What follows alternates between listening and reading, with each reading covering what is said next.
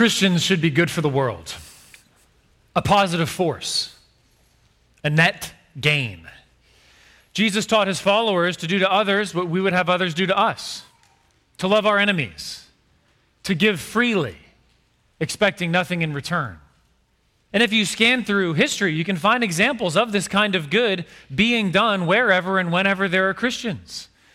So, for instance, the world's very first hospital was founded by a Christian pastor, Basil of Caesarea, in what's now Turkey, in the late 4th century. Or skip ahead to the present. One recent survey of the social impact of evangelical Protestant mission work around the world concluded that such mission work is, quote, significantly and robustly associated with higher levels of printing, education, economic development, organizational civil society, protection of private property, and rule of law, and with lower levels of corruption. Those all sound like good things to most people. So it stands to reason that the more Christians there are and the more faithful those Christians are, the better off the world will be. And the world should recognize that, right? More people treating others the way they want to be treated. More people loving their enemies. More people giving freely without expecting any payback or kickback. If Christians are good for the world, then it seems reasonable for us Christians to expect the world's recognition, the world's thanks, the world's praise. So then why on earth does Jesus say in John 15:18, if the world hates you, know that it has hated me before it hated you? This morning we resume our series in the Gospel of John. We're looking at chapters 14 to 17 throughout the year. Our passage today is John 15, verses 18 to 27. Please turn there. It's on page 902 of the Pew Bibles. These chapters narrate an extended conversation between Jesus and his followers on the night before his crucifixion. In this farewell address, Jesus prepares his disciples both for his crucifixion and for the trials they will endure after he rises from the dead and ascends to the Father. What will it be like to follow Jesus when he's no longer there in person? That's a question that all of these chapters address, which is why they're so richly relevant for all of us who believe in Jesus. Here's John 15, verses 18 to 27.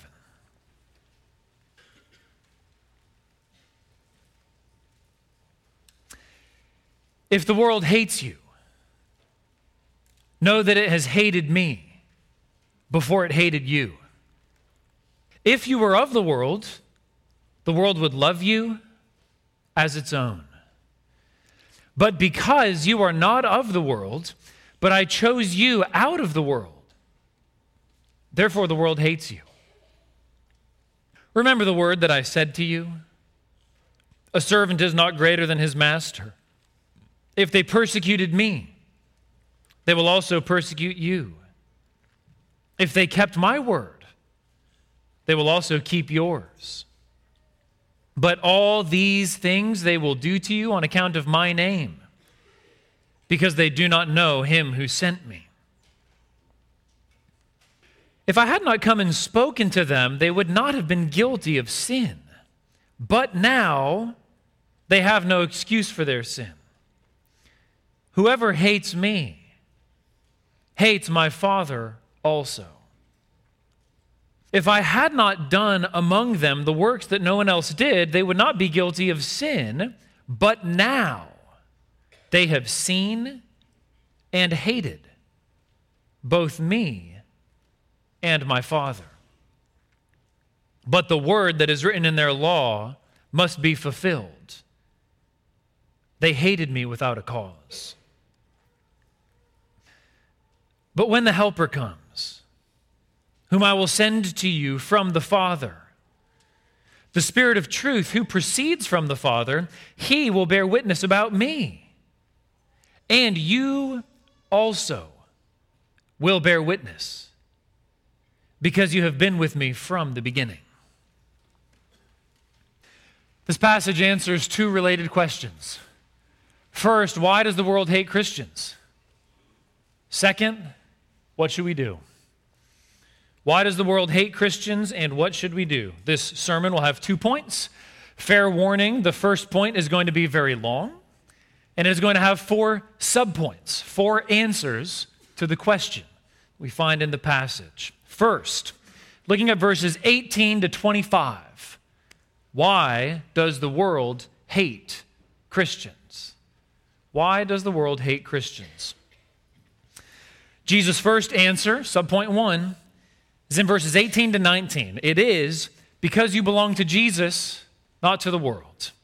Because you belong to Jesus, not to the world. Look again at verses 18 and 19. If the world hates you, know that it has hated me before it hated you. If you were of the world would love you as its own, but because you are not of the world, but I chose you out of the world, therefore, the world hates you. Now, you might be wondering, does the world really hate Christians? Don't Christians enjoy plenty of prestige and protections? Don't Christians enjoy many social advantages, whether here in America, or in other parts of the world? Isn't hate far too strong a word? Now, it's important to be clear that Jesus is not promising that all Christians will be hated by the world in every way, at all times, in all places. In Matthew 5:16, he tells his disciples that others will see your good works and give glory to your Father who is in heaven. So Jesus is not saying that hatred will be the world's sole and uniform response to Christians. But he is saying that Christians will be hated. Today, Christians are overtly persecuted in dozens of countries around the world. In the past few years in Burma, governing authorities have destroyed more than 30 church buildings by heavy weapons attacks. Last year in Sudan, 13 Christian converts from Islam who had met for prayer were arrested and tortured. And you could get thousands upon thousands of examples of that kind of persecution around the world this year, last year. In a different country, in the past few weeks, American Christians have been expelled out of the country. Churches whose pastors our church has trained have been raided by authorities who then interrogated the pastors. Churches that used to assemble all as one, like we're doing right now, have had to split up and meet in several different homes. But persecution doesn't just occur abroad, and it doesn't just take the shape of official, state-sponsored action. Opposition to Christians frequently takes the form of informal individual hostility. Members of our own church have been rejected by their families for embracing Christ, getting baptized, joining the church. Members of our own church have lost their jobs for simply answering questions about their faith that were posed to them by a coworker. And in fact, this kind of informal, relational hostility that we, even in America, are more familiar with and are increasingly familiar with, this kind of persecution is really what the New Testament has in mind. Most of the time, it speaks of the persecution of Christians. So if you look at the whole book of 1 Peter, this seems to be the main background for 1 Peter, or the type of suffering that the Christians addressed in the book of Hebrews were enduring. This seems to be the main kind of persecution the New Testament talks about. It does talk about state-sponsored persecution, like in the book of Revelation, but we shouldn't think that when the New Testament talks about persecution, well, that only addresses kind of what we see in more extreme scenarios, maybe, state-sponsored, threat of harm or death physically. This is the kind of thing we are familiar with. So back to Jesus' words in verses 18 and 19. Why does the world hate Christians? It's because we belong to him, not to the world. And as Jesus says in verse 18, the world hated him first. Jesus went about doing good, healing the sick, feeding the hungry. And yet, he was hated, he was opposed, he was mocked, he was betrayed, he was ultimately crucified. The world hated Jesus first, so we should not be surprised. We should not be thrown off when it hates us. We shouldn't think something bizarre is happening. We've seen what he suffered, and Jesus is saying, expect the same. But Jesus' words in verse 19 go a step deeper. They give us a deeper rationale for this. If you were of the world would love you as its own, but because you are not of the world, but I chose you out of the world, therefore the world hates you. The fact that we are not of the world means we Christians used to belong to the world, but we don't anymore. Our highest loyalties used to be worldly ones, but not anymore. Our deepest loves used to be worldly ones, but not anymore. And what removed us from the world's possession is Christ's choice. He chose us and made us his own. He plucked us out of the world. Why does all this provoke the world's hatred? It's because the world, that is the moral order of humanity opposed to God, resents any lack of conformity to itself. As Mark preached a couple weeks ago from Matthew chapter 10, when you become a follower of Jesus, you submit to him absolutely. That means that you obey him even if your family objects. It means you follow his commands even if friends or colleagues urge you to do the opposite. Following Christ means loving him more than you love anything in the world, and so the world resents Jesus for that love. The world envies Jesus for his claim on your affection and loyalty. Sisters sometimes struggle when one of them gets married. The new husband can seem like an intruder, an interloper. He presents a new and an exclusive claim on the one sister's loyalty, her affection. It seems like he steals her away. Jesus does steal a Christian away from the world. But it's not actually theft, because we rightfully belong to him by both creation and redemption. And Jesus doesn't take us out of the world in a physical sense, but out from the world in the sense of our love and loyalty, our affection and devotion. So the conflict between the world and Christians is a war of loves. To follow Christ is to love him more than anything else. To follow Christ is to love what he loves, and since the world doesn't love Christ and doesn't love what he loves, it will hate those who love him. Did you know that during his earthly ministry, Jesus' own brothers did not believe in him? Earlier in John's Gospel, chapter 7, verse 7, Jesus tells his brothers, "The world cannot hate you, but it hates me, because I testify about it, that its works are evil." Here's that war of loves. Jesus testifies that the world loves the wrong thing. The world loves self rather than God, sin rather than holiness. Because of that moral opposition between Jesus and the world, that's the root of the hostility. So if you're wondering as you hear this, well, I'm a Christian, I'm doing my best to follow Jesus, but I don't feel like the world is hating me. I have a couple of questions for you, a couple of responses to that. One would be, is it possible that your life is not really distinct enough from the world for the world to tell the difference? Is it possible that your life isn't different enough from the people around you to attract that kind of hostility, that kind of opposition? And if that is the case, what might that say about the genuineness of your faith? Are you loving Jesus more than anything in the world?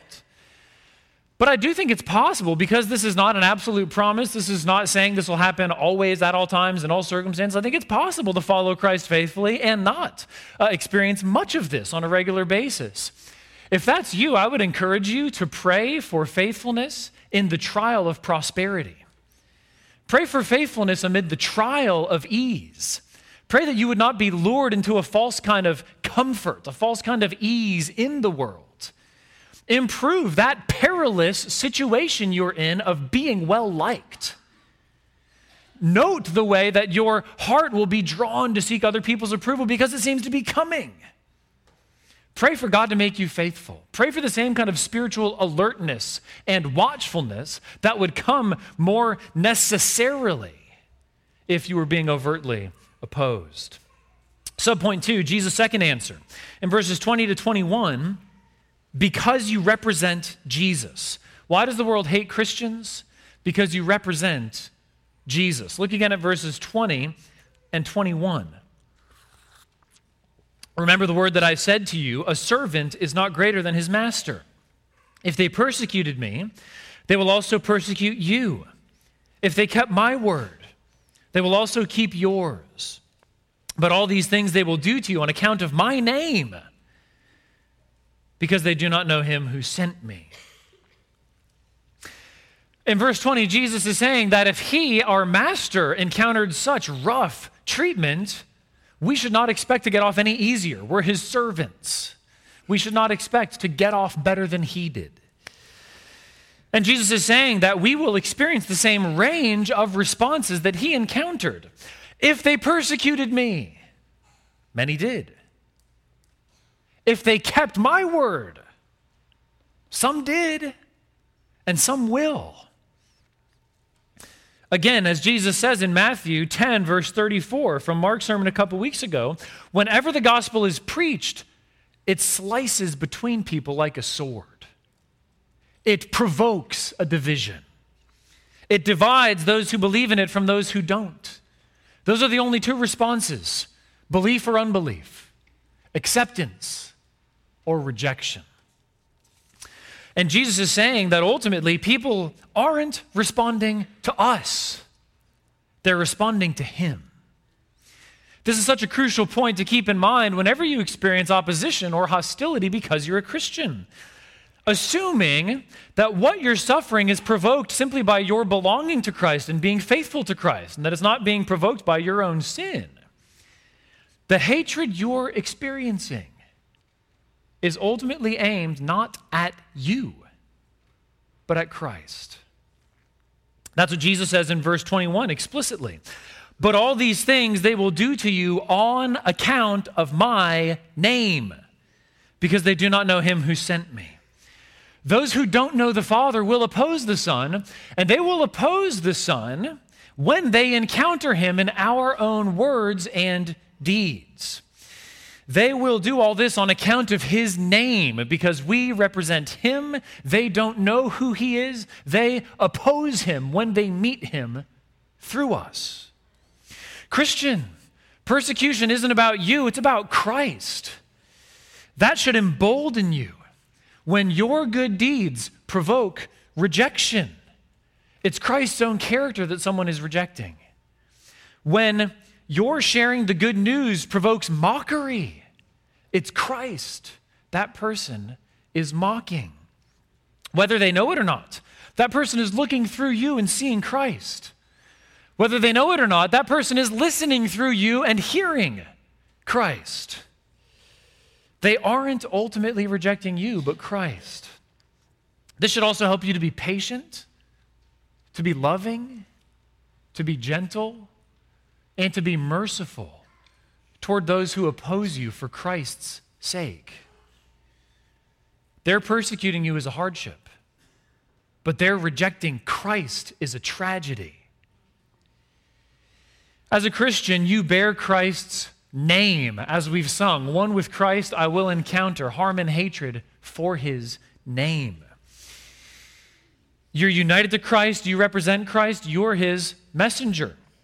As Jesus says in Luke 10, verse 16, the one who hears you hears me, and the one who rejects you rejects me, and the one who rejects me rejects him who sent me. In verse 21, Jesus says, they will do all these things because they do not know him who sent me. So don't take opposition personally. The root of persecution is not what someone knows about you. It's what they don't know about God. Subpoint 3, verses 22 to 24. Because the world hates the Father and the Son. Because the world hates the Father and the Son. That's why the world hates Christians. Let's look at verses 22 to 24. If I had not come and spoken to them, they would not have been guilty of sin. But now they have no excuse for their sin. Whoever hates me hates my Father also. If I had not done among them the works that no one else did, they would not be guilty of sin, but now they have seen and hated both me and my Father.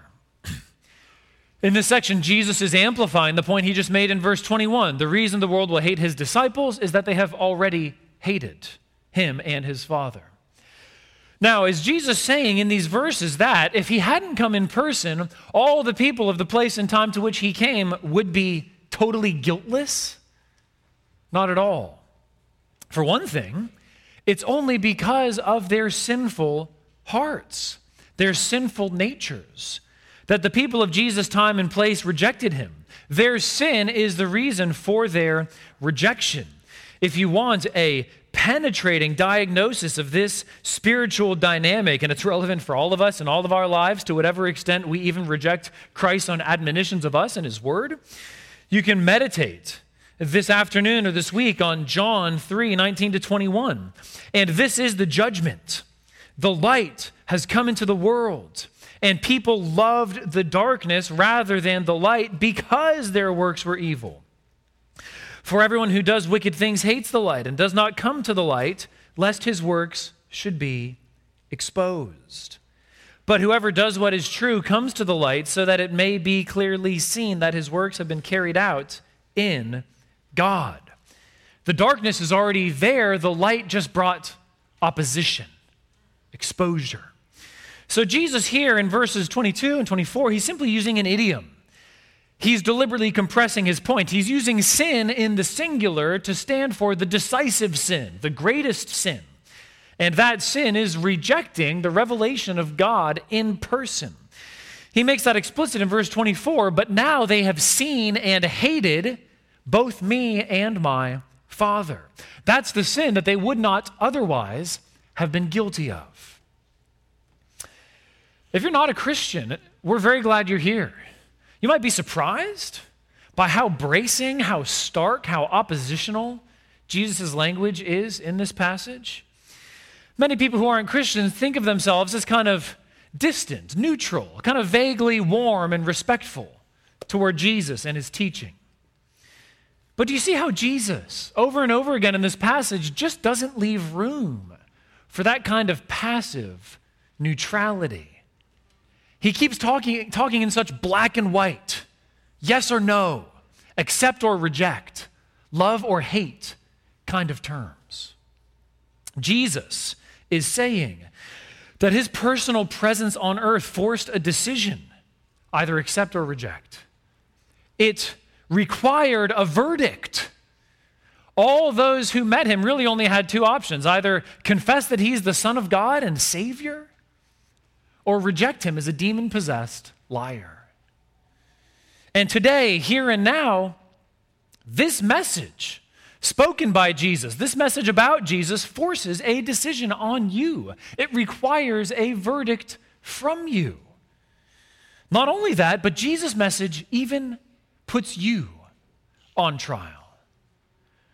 Are there any dark deeds in your life that you don't want exposed and brought to the light? Are there any loves deep down that when you do your best to bring them into the light, you know they're opposed to God? Are there any loves in the bottom of your heart that if it came to a decision between giving that up and following Jesus, you'd be hard-pressed between the two? In verse 24, Jesus says that whoever saw him in his earthly ministry saw the Father also. As we saw back in John 14 a couple of months ago, he says the same thing. John 14:9, whoever has seen me has seen the Father. Now in both verses, Jesus is saying that he and the Father are one.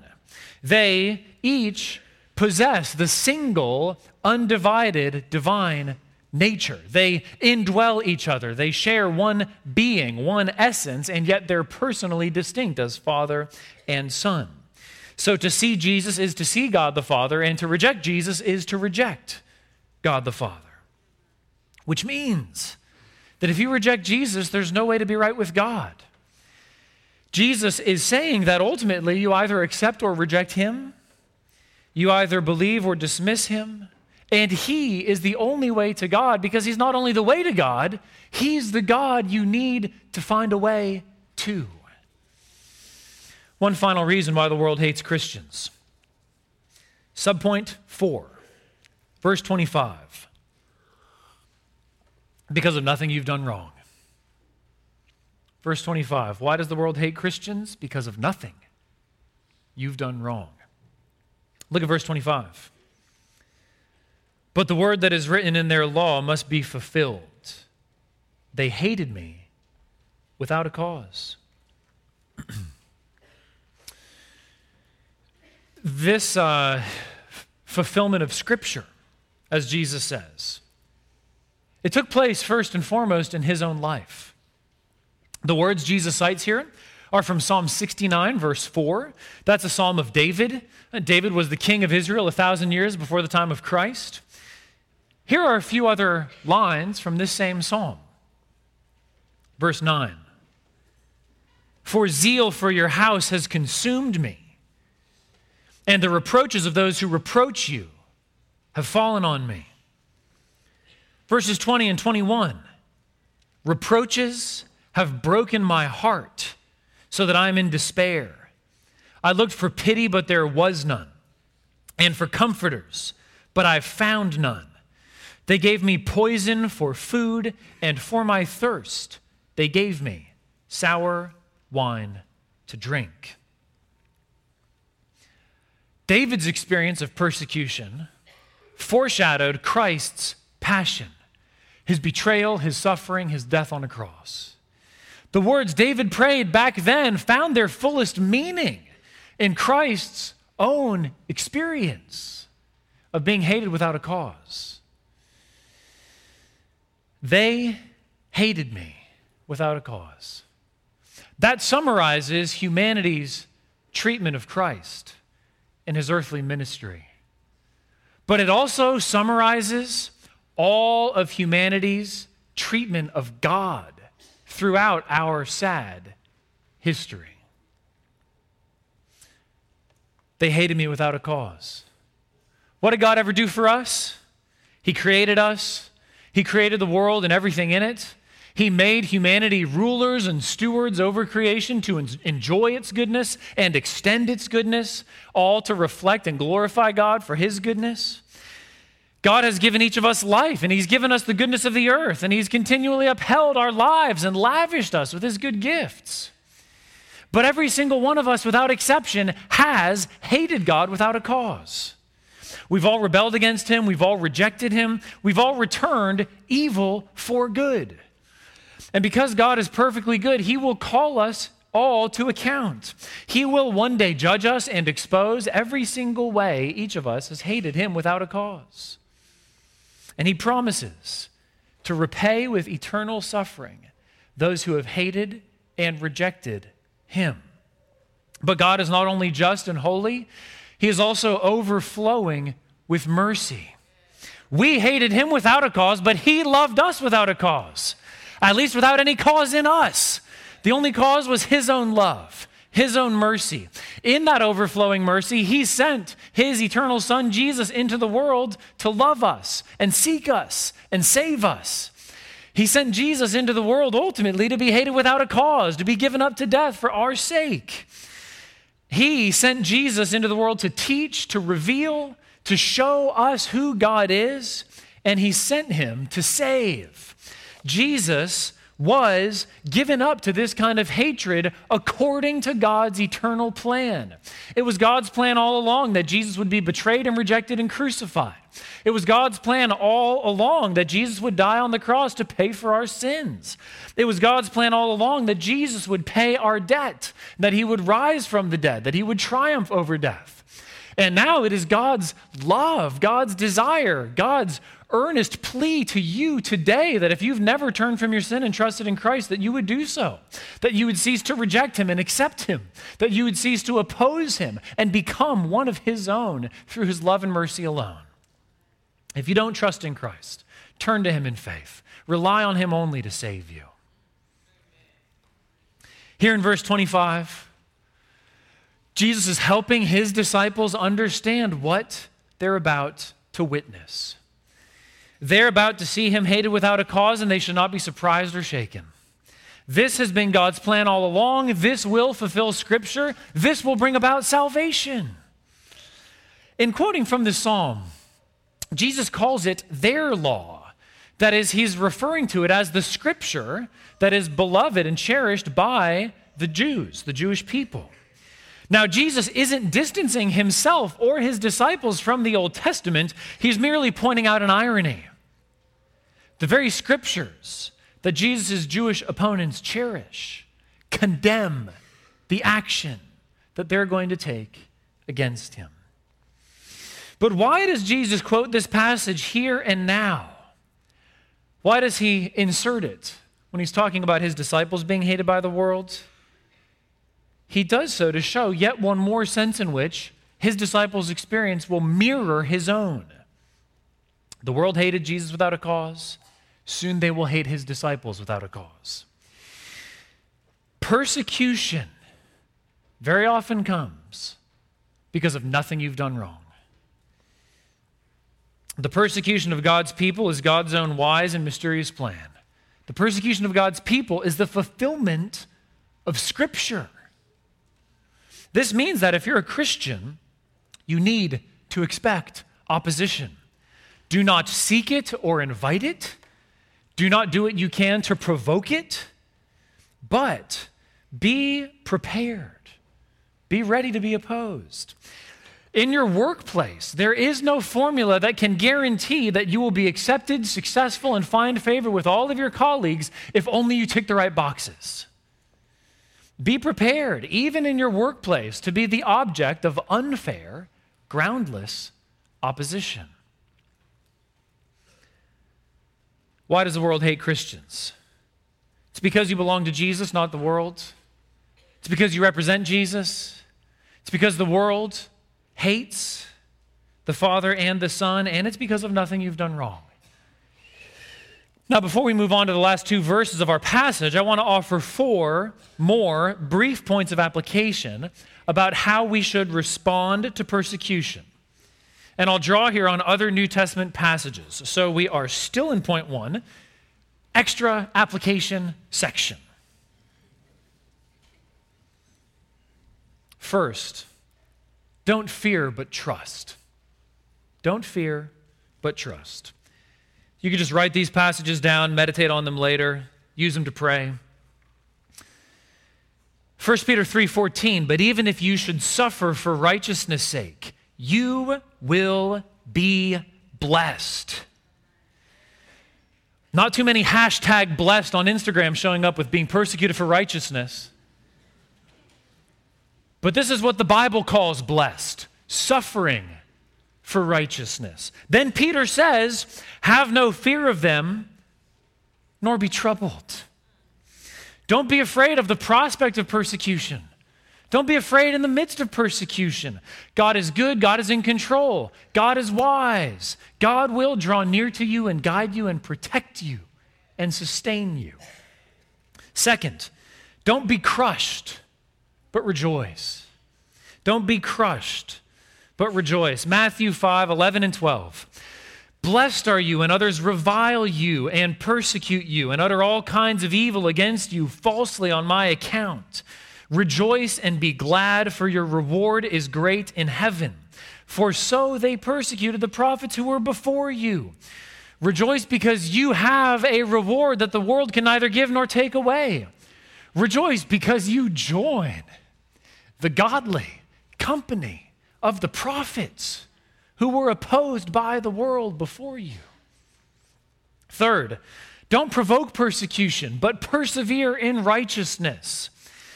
Don't provoke persecution, but persevere in righteousness. Writing to Christian slaves in Asia Minor, Peter says in 1 Peter 2:20, for what credit is it if, when you sin and are beaten for it, you endure?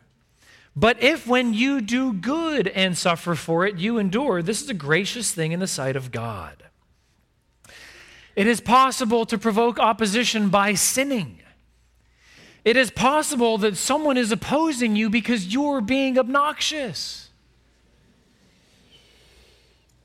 Faithful Christians will be opposed, but being opposed does not guarantee you're being faithful. Examine your heart, examine your words, examine your conduct. If you're being opposed, you're wondering about the causes, involve godly and seasoned Christians in helping you think through that. Fourth, don't sin against those who hate you, but instead love them. Don't sin against those who hate you, but instead love them. In Romans 12:14, Paul charges us, bless those who persecute you, bless and do not curse them. Being sinned against never justifies sinning in response. Instead, be like Jesus, who loved those who hated him and who prayed for those who persecuted him.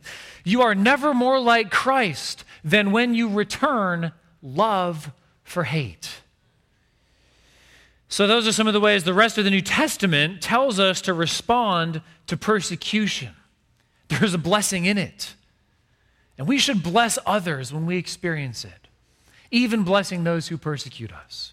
But what about this passage? What response to persecution does Jesus emphasize here? Point two. It's another question and its answer. No subpoints and much more briefly. Point two. What should we do? Bear witness by relying on the Spirit. Bear witness by relying on the Spirit. Jesus exhorts us to do this in verses 26 and 27. But when the Helper comes, whom I will send to you from the Father, the Spirit of truth who proceeds from the Father, he will bear witness about me. And you also will bear witness, because you have been with me from the beginning. Right now, as Jesus is speaking to his disciples, he's with them in person. And as we've seen, his personal presence is what provoked this confrontation, this conflict with the world.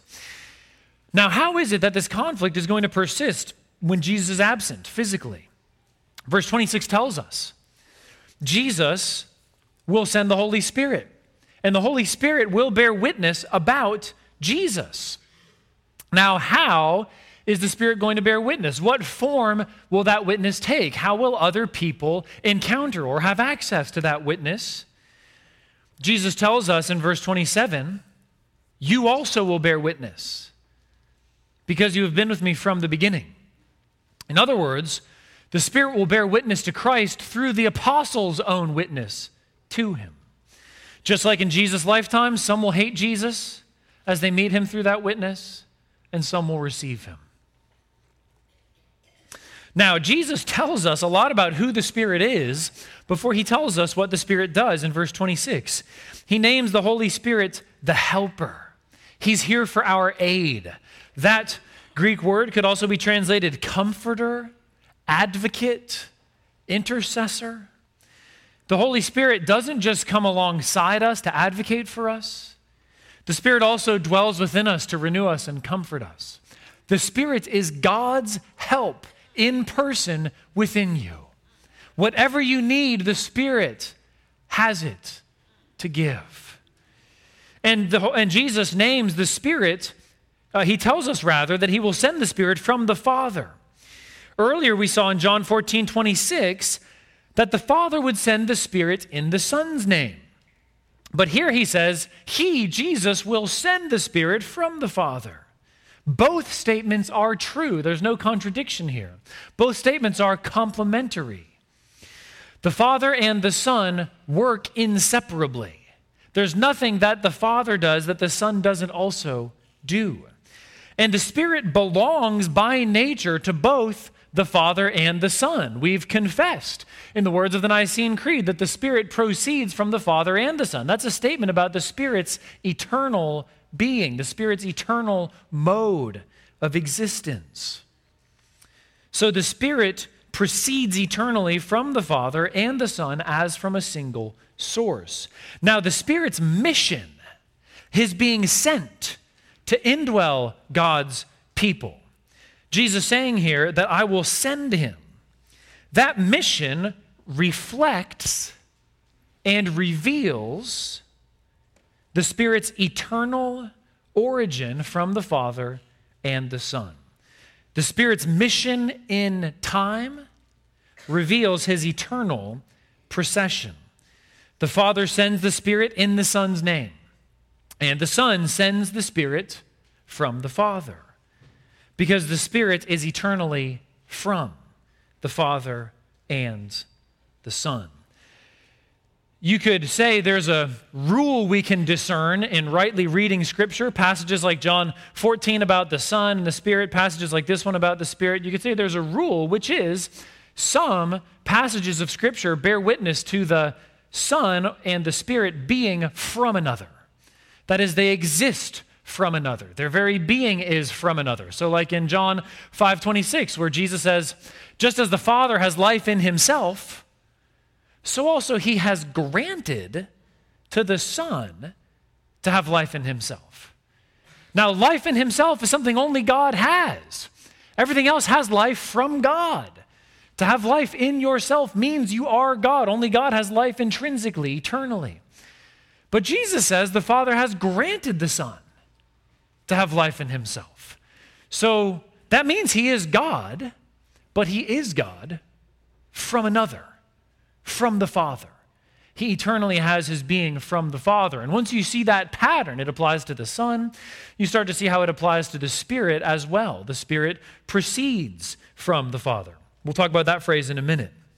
It's just a helpful little tool to put in your Bible interpretation toolkit. Some passages reflect a kind of from another rule, especially in John's Gospel. The Son is eternally from the Father, the Spirit is from the Father and the Son.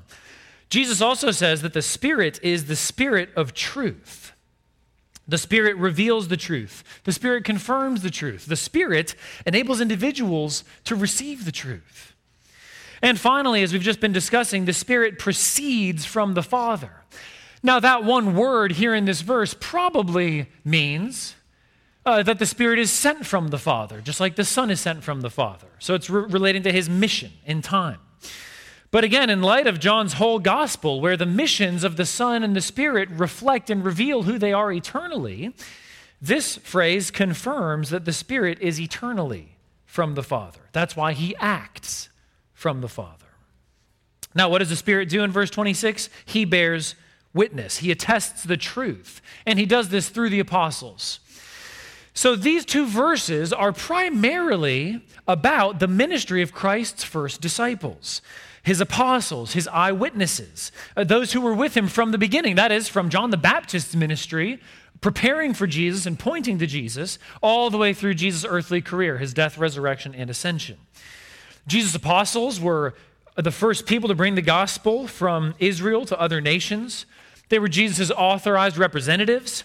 He commissioned them personally as witnesses, and they were trustworthy, first of all, because they were there. They saw it all firsthand.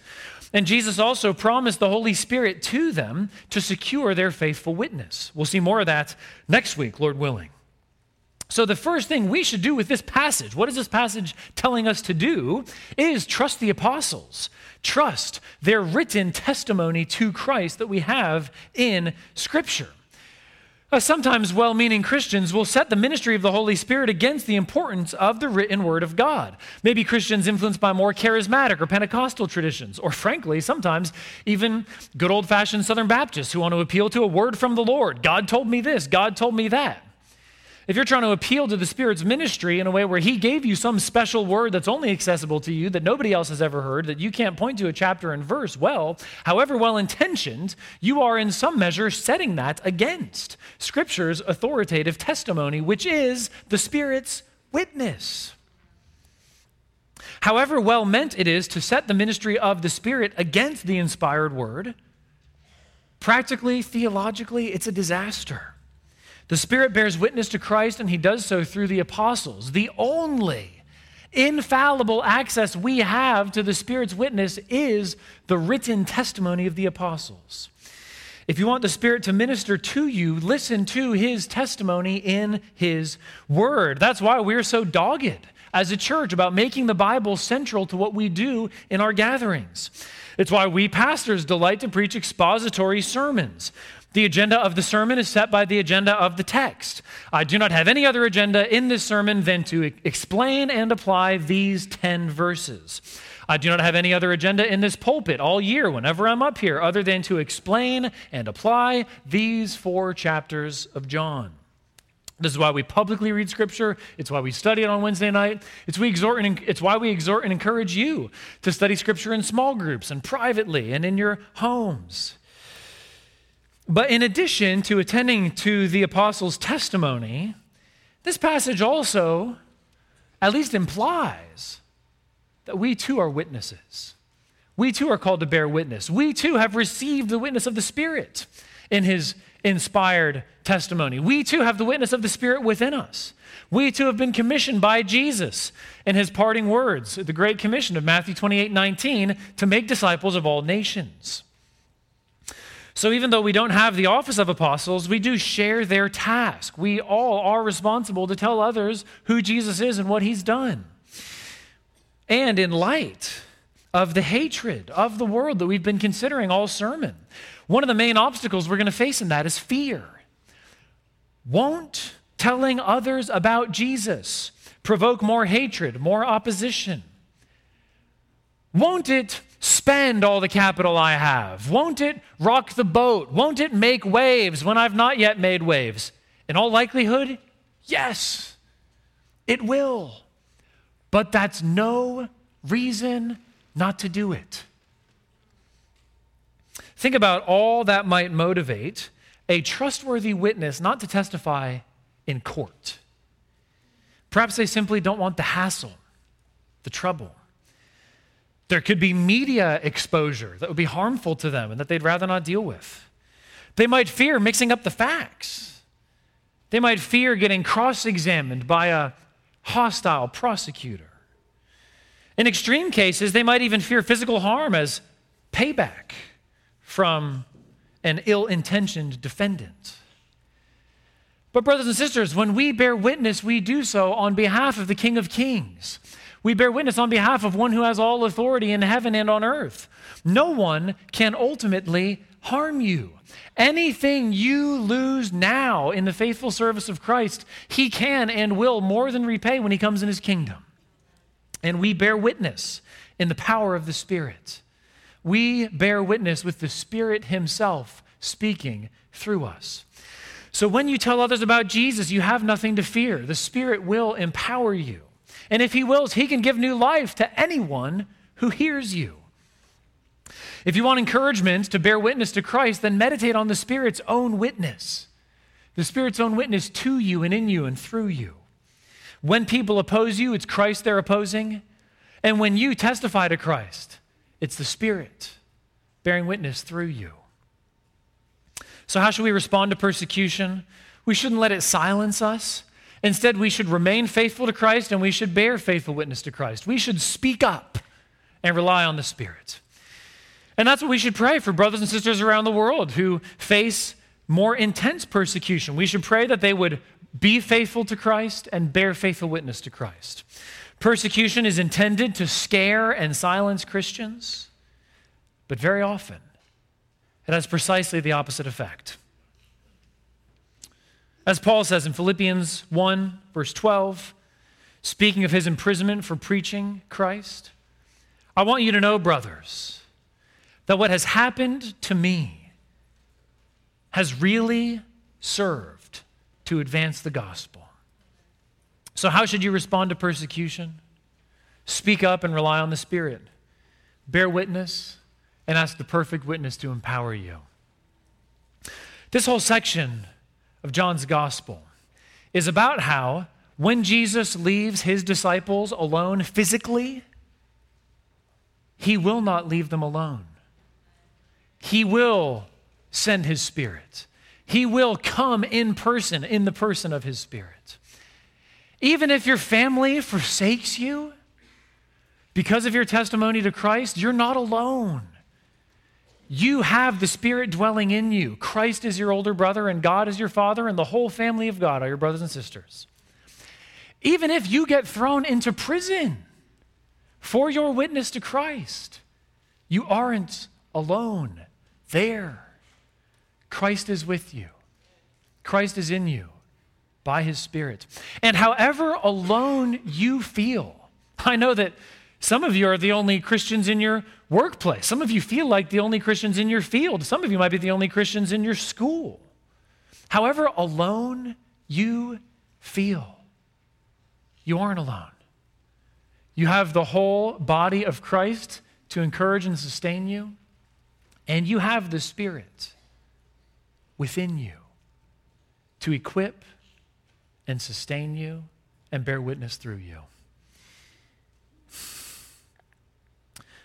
When through the deep waters I call thee to go, the rivers of woe shall not thee overflow, for I will be with thee, thy troubles to bless, and sanctify to thee thy deepest distress.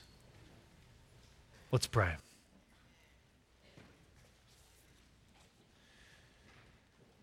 Heavenly Father, we thank you that you have not left us alone, but you have sent us your Spirit through your Son. We pray that we would rely on the work of the Spirit in us. We pray that you would teach us this week what it means to rely on the Spirit, especially when we anticipate any opposition, any hostility, any hatred for Christ's sake. Holy Spirit, be with us and comfort us. May our lives glorify Christ because of your ministry in us. Amen.